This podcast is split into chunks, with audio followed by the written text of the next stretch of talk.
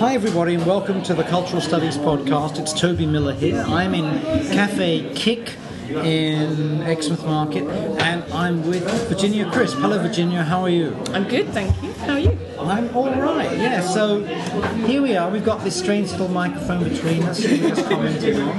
It is strange. Now, what are we going to talk about? Oh, oh, you're just throwing it open to me. I've got to decide what we talk about. Well, I want us to talk about your work and you.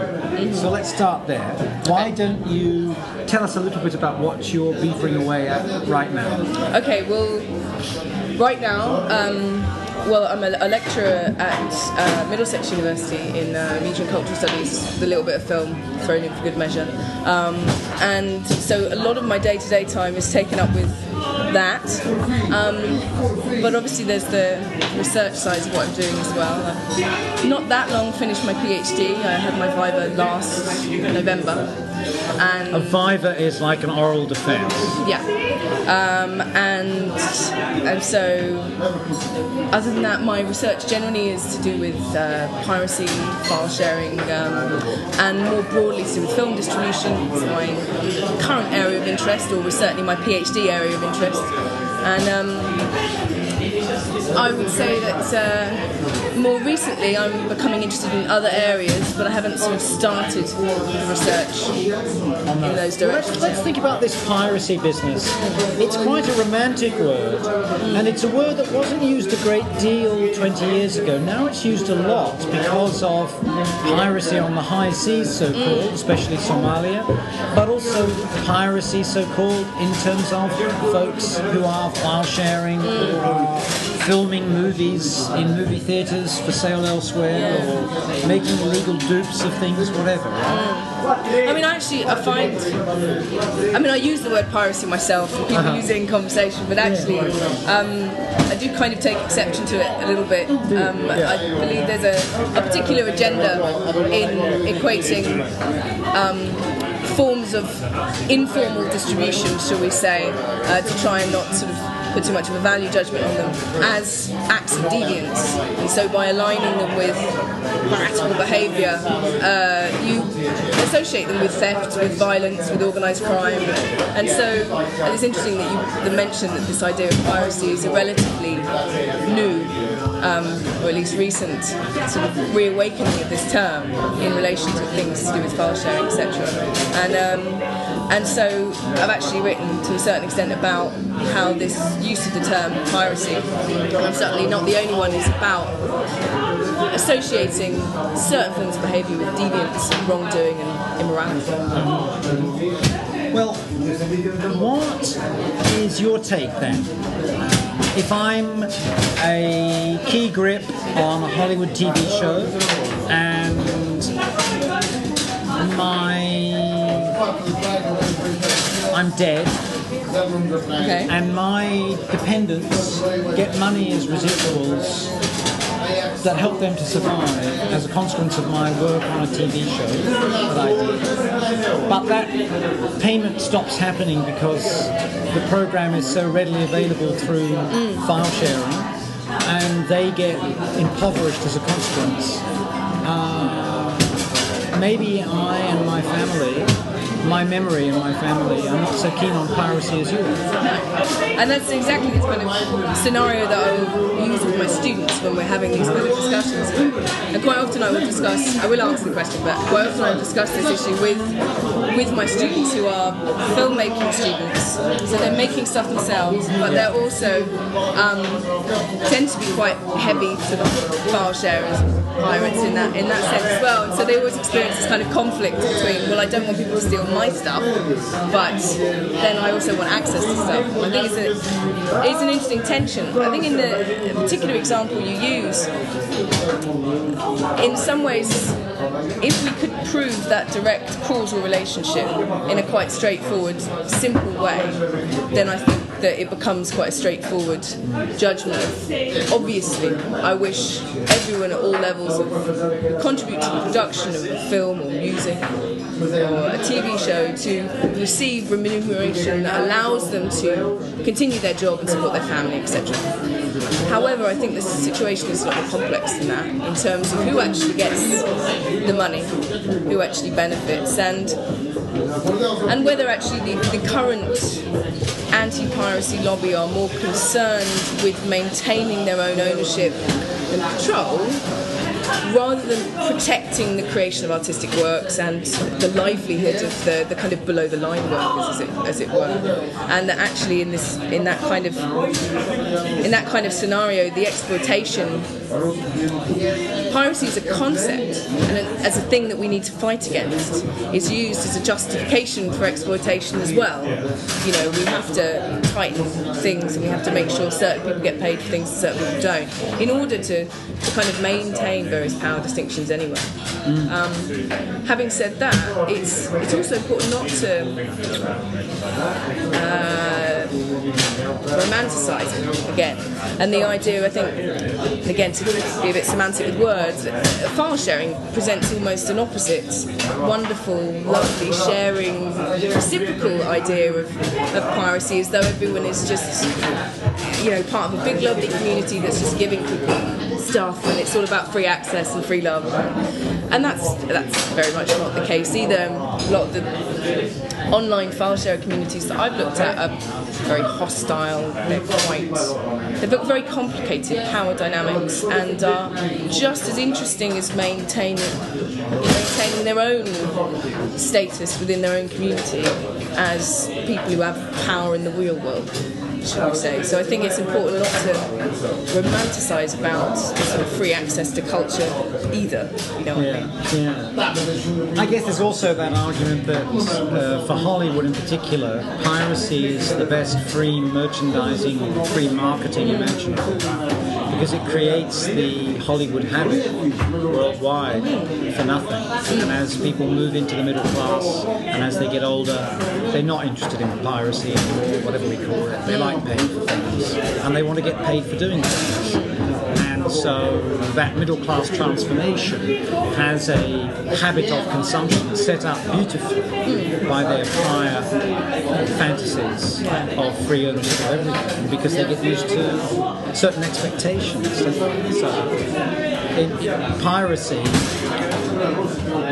illegal copying, whatever we call it, yeah. is a great corporate boon gives a wonderful afterlife. And allows them to moralise even as they're getting free marketing exposure because they can crap on and when you've identified about the need to reward the makers of culture when in fact they don't want to reward the makers of culture. They want to be their usual indolent selves sitting around allowing their back library to gather value right? Exactly. And, uh, and it's forgot about it. Don't worry, you can remember this in the end. That's all that matters. Yeah, I remember you in the end. Yeah, Thank you very much. Um, and I think the the argument, the promotion argument, is, is, often used, especially in relationship to China. The idea that as soon as China sort of drops its uh, sort of censorship of Western media, if you like to say that, maybe it's a, like too fine a point on it, but um, that actually, you know, Hollywood's going to very much enjoy jumping in there and, and, exploiting that market that's that's been developed through the piracy that they so um, vocally complain about.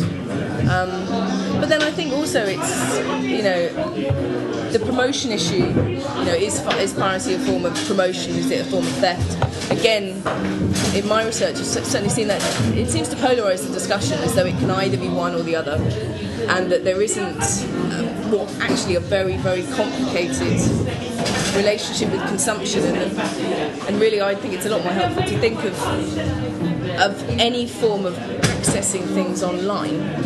Um, and that's very broad, I realise, but um, is similar to any other form of consumption, any other form of shopping, and that you know food shopping is different to, to clothes shopping, different to makeup shopping, different to wedding ring shopping, and that actually the motivations behind these things and the actions behind these things are all very very complicated. And at the moment, a lot of the discussions are still quite polarized in terms of is it good, is it bad, and and often the good and the bad is is linked unproblematically to the immoral, the moral, and generally the economic, rather than much else.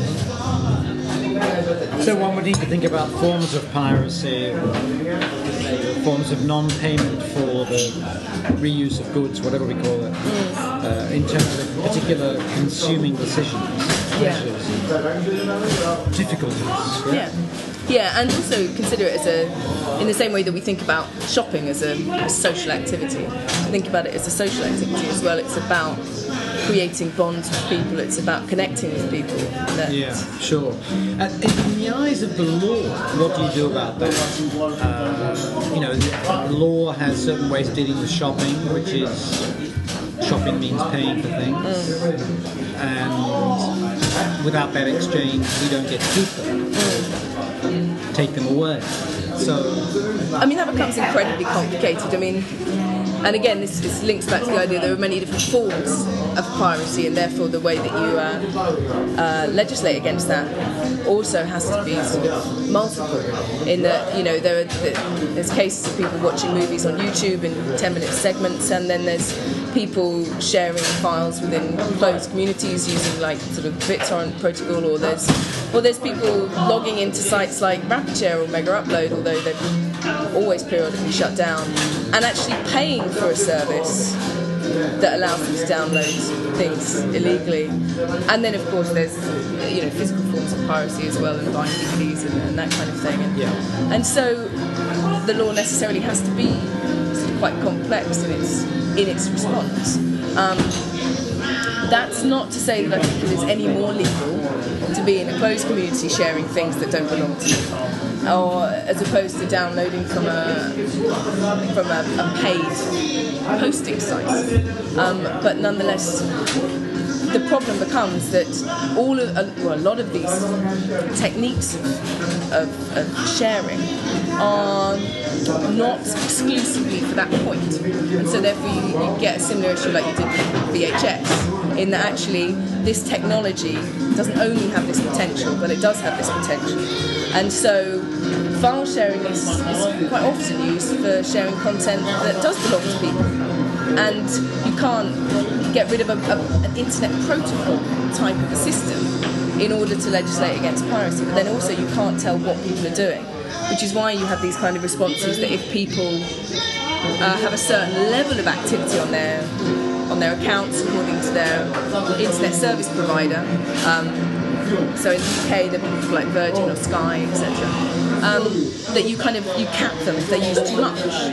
But then, of course, you know one of the I think one of the most popular sites certainly in the UK is BBC iPlayer, and actually that involves using huge amounts of bandwidth, and, and so you know there's loads of energy going back and forth, and and so it's, it's very difficult to actually work out what people are doing and, and how they're doing it, and and so I mean I'm not certainly not a legal expert, but actually finding out what people are doing is, is hard enough. In and itself, yeah, that's interesting. I mean, I was interested in your mentioning that in classes you discuss these things with your students pretty openly, hmm. and they share illegal activity they've been engaged in. In the United States, there are lots of spies in classrooms. The major intellectual property holders pay students to spy on other students and faculty. Wow. Uh, in the same way that the FBI and the CIA recruit in universities, the same way MI5 and MI6 recruit in universities in Britain. So I'm surprised that there aren't corporate spies paid to engage in surveillance of such discussions and identify people who uh, could be caught. Well, maybe there are. It's, it's always possible that uh, you know if they're doing their job well as being spies, then I wouldn't know, would I? Um, but Well, you might find But then some I of your students have been arrested.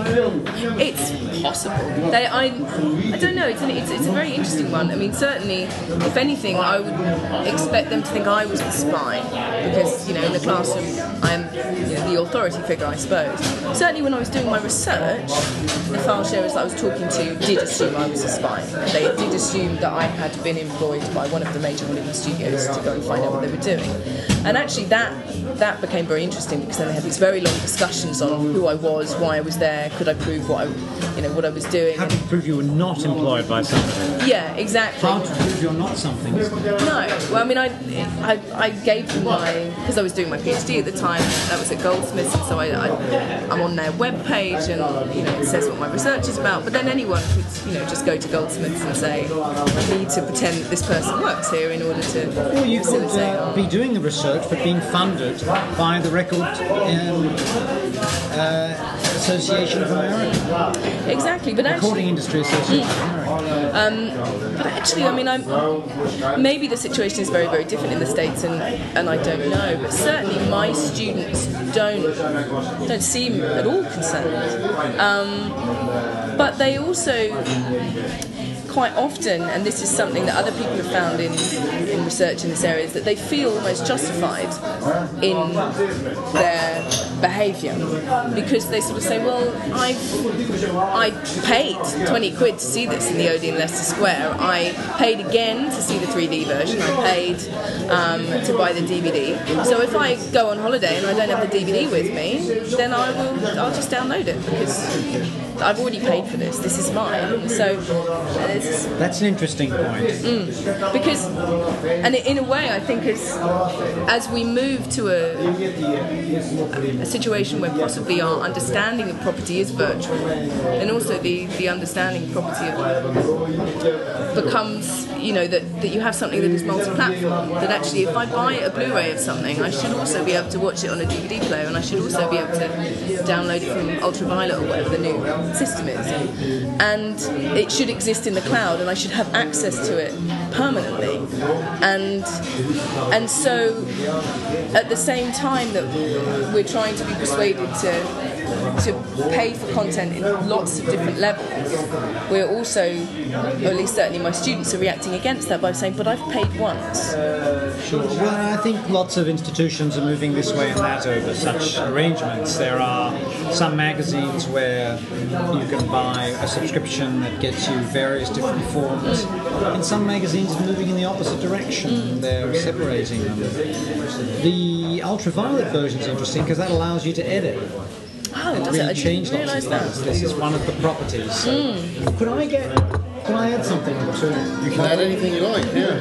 I'd love a cup of black tea. Of course. No, just English breakfast. Yeah.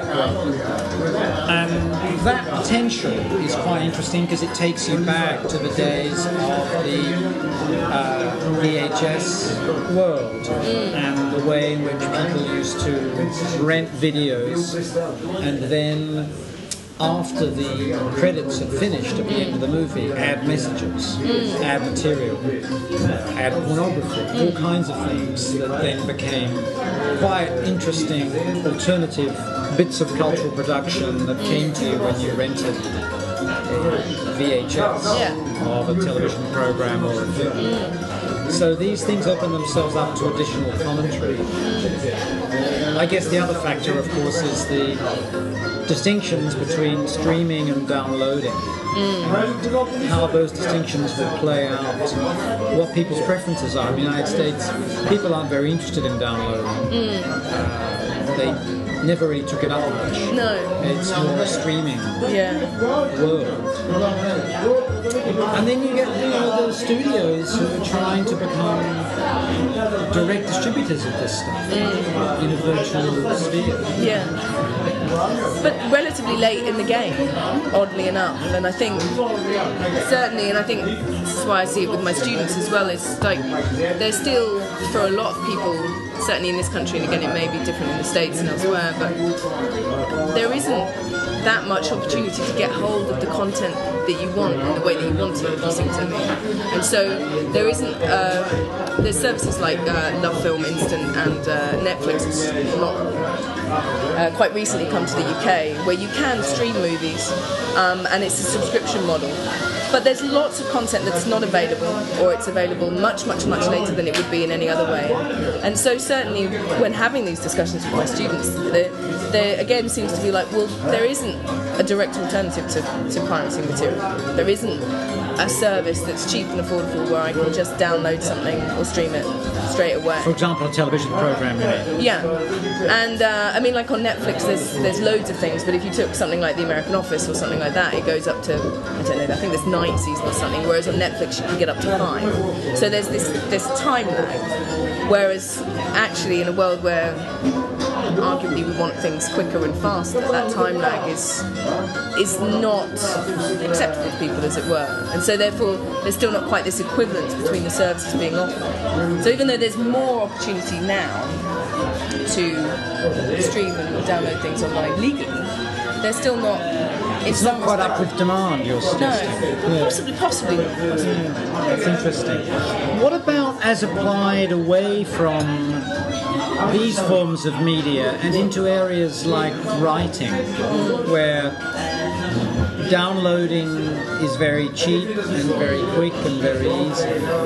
And that has a lot of implications for scholars like yourself. Who is Virginia Crisp? Yeah. Who wrote this article? Who wrote this book? Who had this thought? Mm. Who gets acknowledged for this by students, mm. administrators, governments, funding agencies? I mean, it, that's interesting because the other sort of area of interest of mine is, is what it's like being an early career researcher, and and so what often interests me is the fact that most of the people I know who are at my, my level of their careers are never expecting to make any money at all out of anything that they write or publish, um, and it's almost an acceptance of that of that concept. Whether that's a huge shift or not, I'm not entirely sure. But therefore, most of the people that I know are interested in actually getting their material published as widely as possible. Um, in the more accessible ways, in the ways they're actually going to be accessible to undergraduates um, and people to read their work. So, really, the concern is with accessibility. Um, but then, of course, this leaves a big hole where you go, well, when are you going to do this work? Who's going to pay you to do this work? If you're going to do this research and you're going to write it up, when's that going to happen? If no one there's at no point any any method of monetizing it, and really what you want is free access. And also, certain, certainly in the UK, there's the tension. I imagine this is similar elsewhere. Of, it's not just good enough to publish; you need to publish in the right place. And obviously, publishing in the right place tends to still involve some element of print or um, older publishers, and certainly not open access publishing in the way that we might imagine. And if anything, the books that you know we write are getting more and more expensive, and certainly, again, I don't know if this is representative, but my students wouldn't expect to be buying those books because they're paying Thank you very much, sir. Greatly appreciated. because uh, they're paying nine grand a year, and and this is a, a relatively new regime. Um, although fees have been around in this country for about I think 11, 12 years, something like that. Um, and obviously, it's very different in the states where people pay uh, an absolute fortune to go to university. Um, because the intake of students in September started. Fine, I've got one actually. You've already got your own. Got my own little little biscuit. Yes. Um, uh, there is a, a difference in their expectation of what should and shouldn't be provided, and so to a certain extent, this does impact on the on the publishing side of things as well. Just taking you back, can you um, define early career researcher for me? Because at some level I get it immediately. It's a good description, uh, but I'm not. I, I'm interested to know when it begins and ends. It's really interesting, and it means different things depending on who you're asking. um, And in many respects, it means different, different things in relation to what funding body you're applying for a grant for in the UK. So I believe it's probably, and I don't know its history, but I believe it's come about because you can't be, call people young researchers because that would be. Uh, discriminatory. Uh, so it's the idea that you're, you know, doing your PhD or within three to five years of it generally. Um, and the rules related to that have changed because there are various um, grants that you can apply to. Um, funding bodies like the Arts and Humanities Research Council, the British Council, uh, in this country where you they will have different definitions of what's early career. Sure. Just as notions of youth vary from time and place. Yeah, But exactly. no, I get it. So essentially, this is graduate students and people who, if there were such a system, would be doing postdoctoral fellowships. Yes, yes. That's essentially what it is. Yeah. Yeah. Um, and roughly speaking, it's within sort of five years of doing your five. And making certain opportunities limited, especially available to them. Mm. Yes. When they're less likely to be able to avail themselves of open opportunities that get dominated by Mm. the elderly, wizened hegemons. And some of the opportunities, and this is where there's a, an interesting break, some of the opportunities are only open to people who have academic posts already. And so, to a certain extent, that's quite limiting. So, that applies to people like me who are lucky enough to actually have uh, a lectureship. Um, and not to people who are hourly paid lecturers, which is uh, much more dominant. There are some funds that are available only if you do not have an academic post already. Um, but really, that sort of funding is, is much more much much more difficult to, to get because there are so many people who've now got PhDs and not got employment, which is obviously quite hard. Yeah, absolutely. So, getting back, if I could, to the piracy thing for a moment, mm. and I'd like to get on to other things that interest you. I don't want to tie you just to this. That's all right. One of the things that interests me is that, again, understanding that the word is under erasure and is problematic, both in its romantic and its pejorative senses, is that it makes students, faculty, members of the general public think and talk about copyright and intellectual property in ways that fascinated a tiny number of us a long time ago and that would make everybody else turn off bored and say, don't be so blokey, or that's just nerdy. Now everybody claims to know about and has an opinion about this, mm. including people like me who, in fact, know bugger all. But lots of us think we care, or think we know about this, and do care about this. Hola, ¿qué tal? Huh? Mm. I mean, I think it's it, It's a fascinating change. It's, it is it is, and and Your PhD might was your PhD on this? yeah yeah right, yeah. Right, well, you said it was, sorry. Might once have been esoteric, no one's interested. You mention it in a bar, and everybody goes running for the toilets or to have a cigarette. Now, people are actually interested in this thing that you've made central to your research, aren't they? Yeah, and it's. I mean, even when I started it, there wasn't that much uh, written about it, which sort of surprised me. But equally, it's. Um, I think at the time, it's. I don't know. It became sexy somehow, and I really got no idea. No idea why, because it's it's tied to computer culture, it's tied to geek culture, it's tied to things that I find it really exciting, but that yes, normally makes other people glaze over.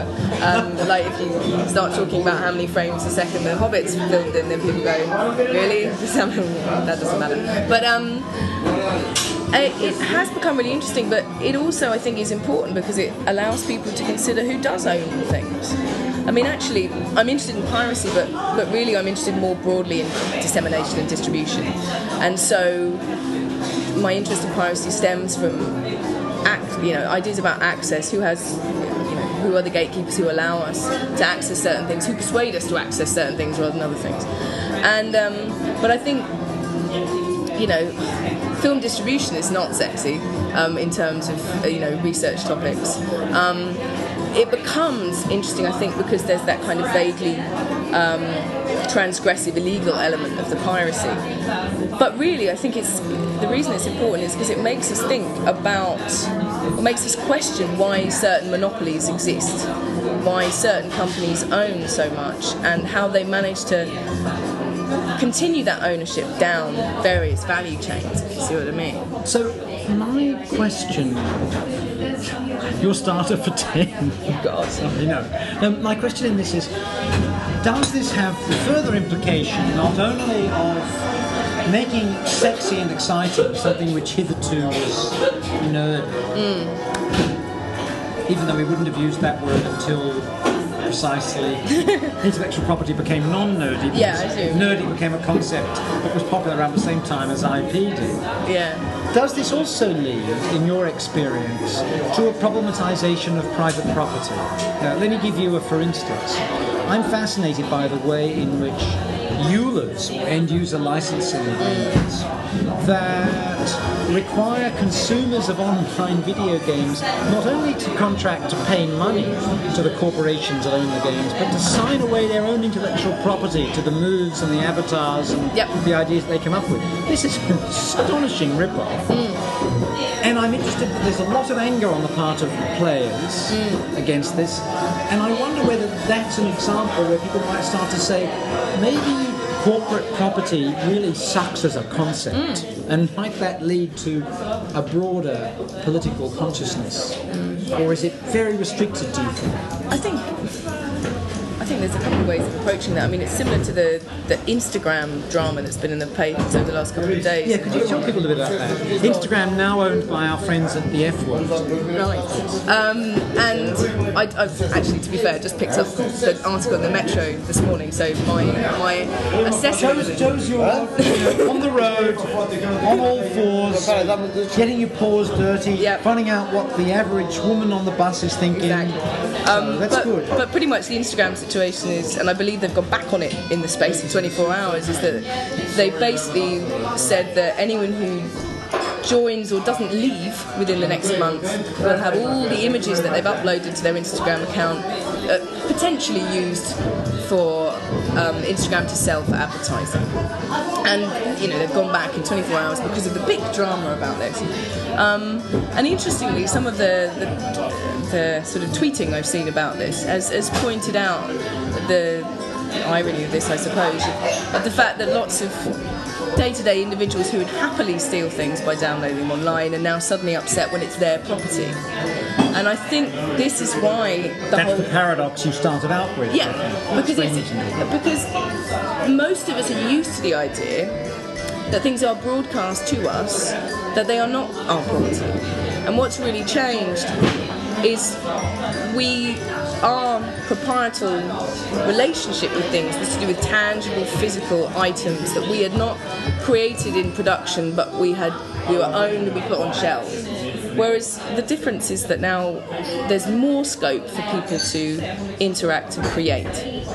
And the more that people interact and create and share, such as the Instagram example, the more people start to question, well, why should somebody else own this? Um, and so I think it, it it opens up this kind of change in the way that we see ownership, and not just corporate ownership, but I think we got used to the idea for a long time that things were owned by other people, and in a way that that that situation is maintained. If, if anything, streaming from the cloud is exactly that. The stuff's all owned by someone else, and we we just have access rights to it. So if anything, that situation is heightened, but we all accept the idea that um, most of us are largely sort of consumers rather than producers. And what, um, certainly with the ultraviolet example, allowing you to edit things, and YouTube now has an, an edit function, and, and so does Vimeo and stuff like that. So the more that we're able to actually manipulate things, the more we feel ownership. And the more we feel ownership, the more we realise we don't have any ownership. And that it doesn't matter what we remix and what we edit, we still don't own it. And so, certainly with the Far Show, as I was looking at, they did edit things. They would uh, take two different versions of film from two different countries that had two different cuts and spliced them together to make a, a definitive version. They would add subtitles, they would change the grading of the film, they would recompress it, you know, they would do all sorts of technological things to make the film they felt better. And then they would share it and they would produce alternative front covers, do all sorts of you know, quote unquote creative activities. Um, and therefore they felt ownership. They felt that they owned this, uh, even to the extent that when people took their versions and started selling them on eBay as pirated DVDs, they then were like, "Well, we have to shut this person out of our community. They're taking our property." And I think this is why the truth is we don't Okay, nice little jolt of music there. We don't own things, regardless of the whole idea about participation culture and Web 2.0 and all this kind of stuff. We don't own any more than we did before. But what we do feel is aggrieved at our lack of ownership.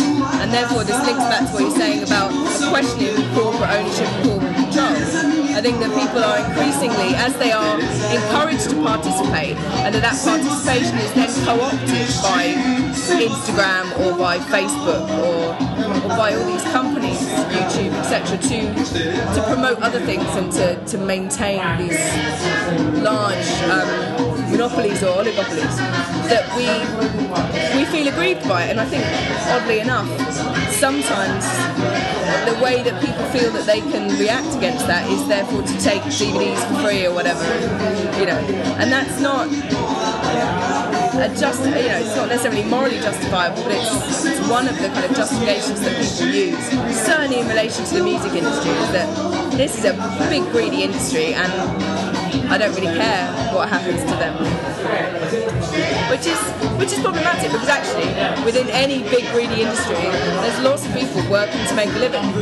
And that's not necessarily just the artists who wrote the music and performed it, it's the whole infrastructure of of an entire sort of sector of the creative industries that you know may or not be going may not may or may not be going down the pan possibly piracy or not. So, can I ask you what sorts of theoretical forms and methodological norms allow you to think through these things? Your analysis seems very uh, multivariate, very interesting. I just wonder how you've gone about constructing making manufacturing. Yeah, I mean, I yeah, I probably had the most trouble with uh, pinpointing what kind of theoretical position I was coming from. Um, and what I ended up discussing a lot in terms of the actual groups of people I was looking at, which were both small distribution companies and um, online file sharing communities, was actually to do with ideas of um, uh, of, of cultural capital quite a lot, uh, and um, and ideas to do with power, really, in some respects, and, and how certain um, certainly within the online communities, various uh, sort of power games were used to maintain sort of control in certain situations.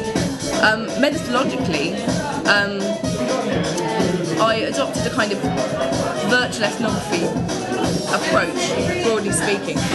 I had I'd always hoped to, to employ a kind of ethnographic approach to the professional distribution companies as well. But actually, one thing I haven't mentioned, which is relatively significant, is that my particular case study was the distribution of East Asian cinema. And so, what I was originally looking at was um, the UK, what was a UK distributor, Tartan, who are now owned by the media asset fund Palisades. Uh, Tartan uh, didn't specialise in East, East, Asian film, but they, they, they, did have a very controversial label called Tartan Asia Extreme. And, and so I was particularly interested in the distribution of that type of film. And so um, the, the idea was that I hoped to go and and actually work in the distribution company and experience it inside. But it, they they went into liquidation when I just started my research, so uh, I had to choose alternative um, ways of doing things. So what I ended up doing was interviewing an awful lot of ex-employees at their new jobs in wherever they they'd ended up uh, going, which was mainly still in distribution, oddly enough, in, in the UK. Um, and so there were there were kind of two approaches. One was um, interviews with people, um, and the other was, I think, God, must have been four or five years of sort of virtual ethnography in these forums. And to be honest, they were forums that I was. Um, aware of anyway, but they were very closed forums, they were invite only forums. Um, so I had to be part of various communities, file sharing communities generally beforehand in order to gain access and all this kind of stuff. So um, that was kind of methodologically where I was coming from. Yeah, yeah, no, that's fascinating. So we've got about a quarter of an hour, 20 minutes left. I wonder if we could move on perhaps to chat about what you see in the future. In the future of me or in the future of something else? Yes and yes. Okay. Um, well, I've got various sort of things going on at the moment. Um, one thing uh, is a series of conferences that I've been running uh, with um, someone I did my PhD with called uh, Gabriel uh, Menotti, and uh, he has just left the UK and gone back to Brazil today, in fact. Uh, but over the last two years, we've been running a, a couple of conferences called Besides the Screen, which have been at uh, Goldsmiths. Uh, because that's where we're both doing our PhDs. The plan is to take the next version of that conference and hopefully have it in Brazil um, once Gabriel is back there and sorted and makes some contacts again. Hopefully finds himself a job. Um, and I'm also sort of looking at developing developing that besides screen into a more kind of concrete network because there have been a couple of people who are sort of maintained come back to both of the conferences and we hope to have more of a, a regular series of events connected to that. Um, and also, I mean, I think in terms of where my research is going, I'm becoming a bit more interested in, in exhibition more than distribution. But actually, I wonder in my head whether that's a bit of a red herring I've put for myself. That actually, really, what I'm starting to think about is how the film, how film consumption is changing sort of post-digital. Don't like that particular phrase, but in terms of the idea, there's in particular there's a there's a cinema in London. I don't know if you know it called Prince Charles, which is off Leicester Square, and and they do these film showings um, that are sing-alongs, which sing-alongs have been around for a long time, uh, but also quote-alongs. They do a masquerade ball for the film Labyrinth, uh, the 80s kids film with David Bowie, uh, where people dress up and have a, as you know, as if they're going to a masked ball and then watch the film. And, and there are all these really interesting kind of experiential events. And also there's things like uh, secret cinema, which for people who don't know is um, you, you buy a ticket and it might cost you 30 or 40 quid. You don't necessarily know what the film is, but then the film will be shown in a really interesting setting. And um, it's quite crazy in here, people playing table football really loudly. Um, and so there's all these different forms that I, you know, sure other people have got different terms for it that I might call experiential cinema, where it's all about the, the event. It's not necessarily about the film, it's about the associated activities and the, the social life of it. And this, I'm kind of connecting in a way to the change in the presentation of tangible DVDs, CDs, and um, and games as well. In terms of that, it's very rare that you get.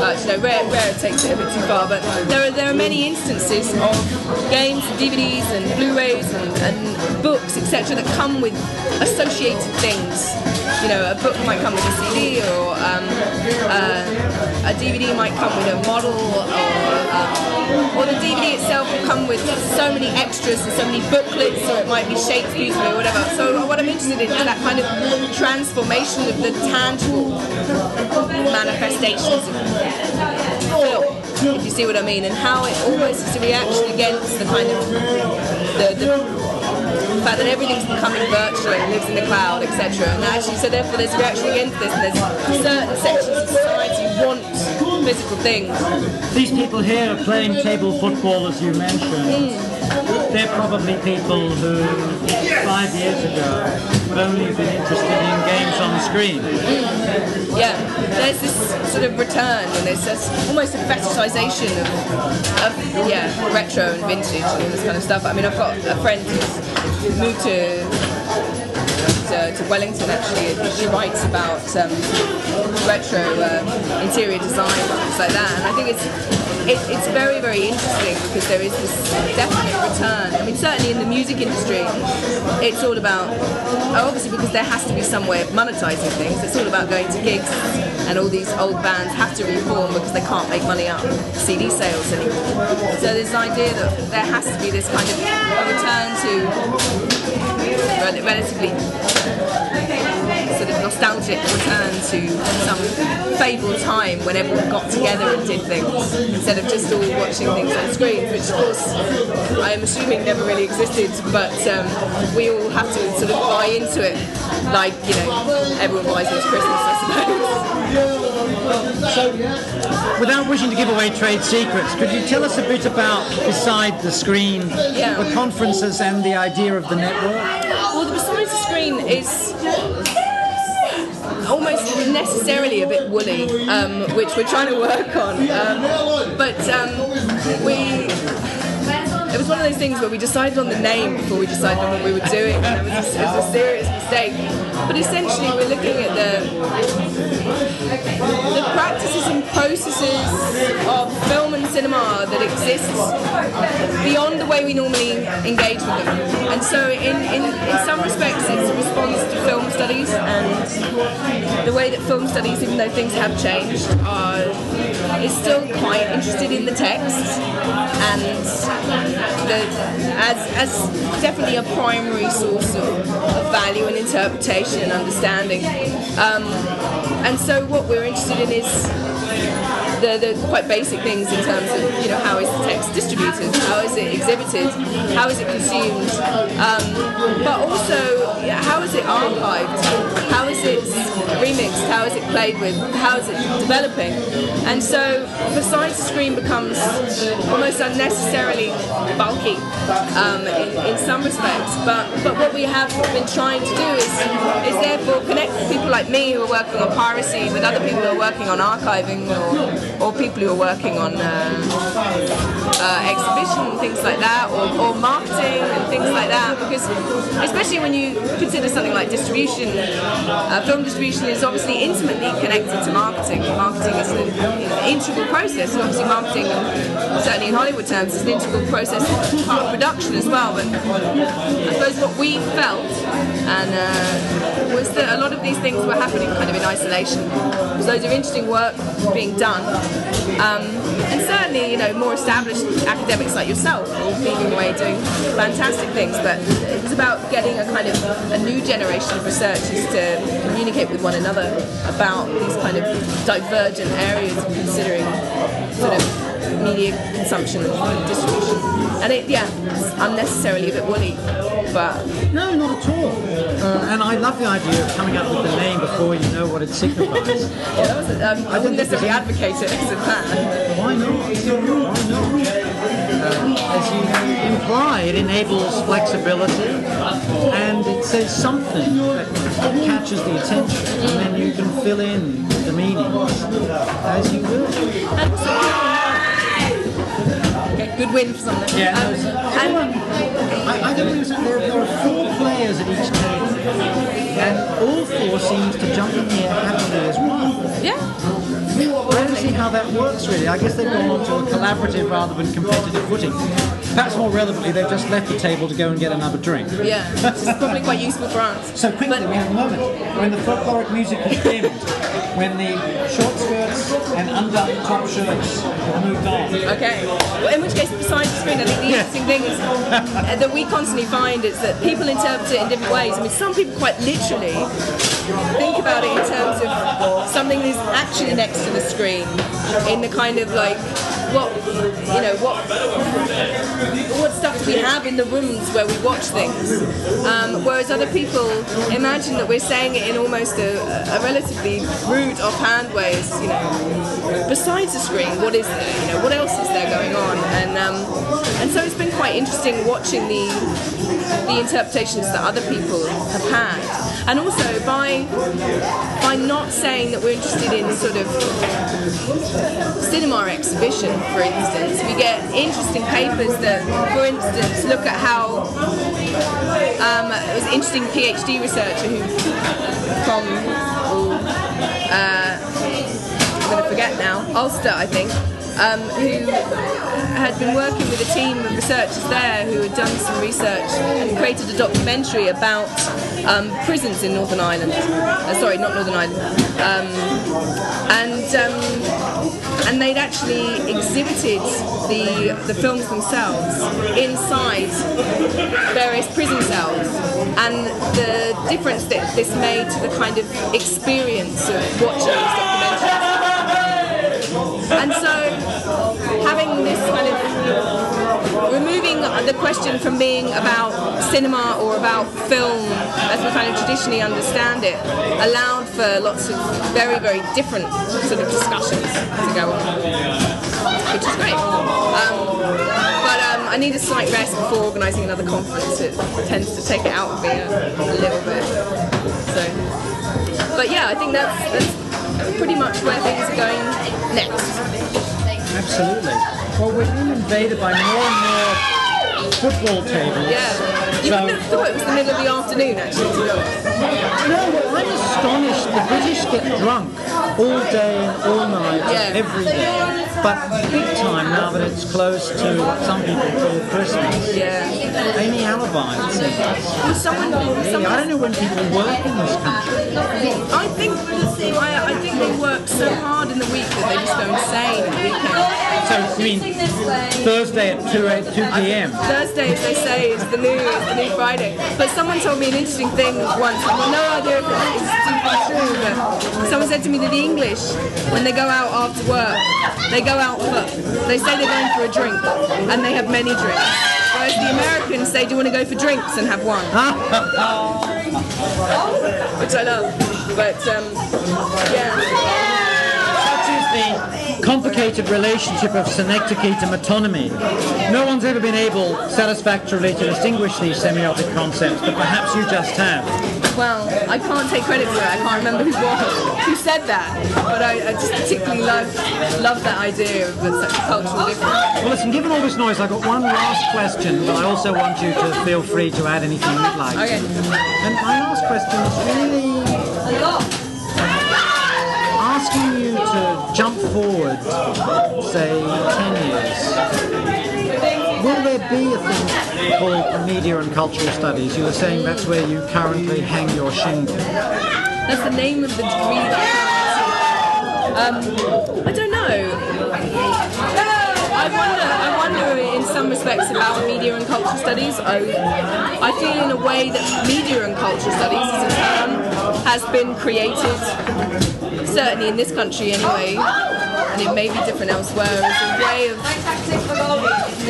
giving life to cultural studies, which doesn't exist as a concept that much outside of universities, and remove the stigma of media studies, which certainly in this country has um, unnecessary associations with being easy and pointless.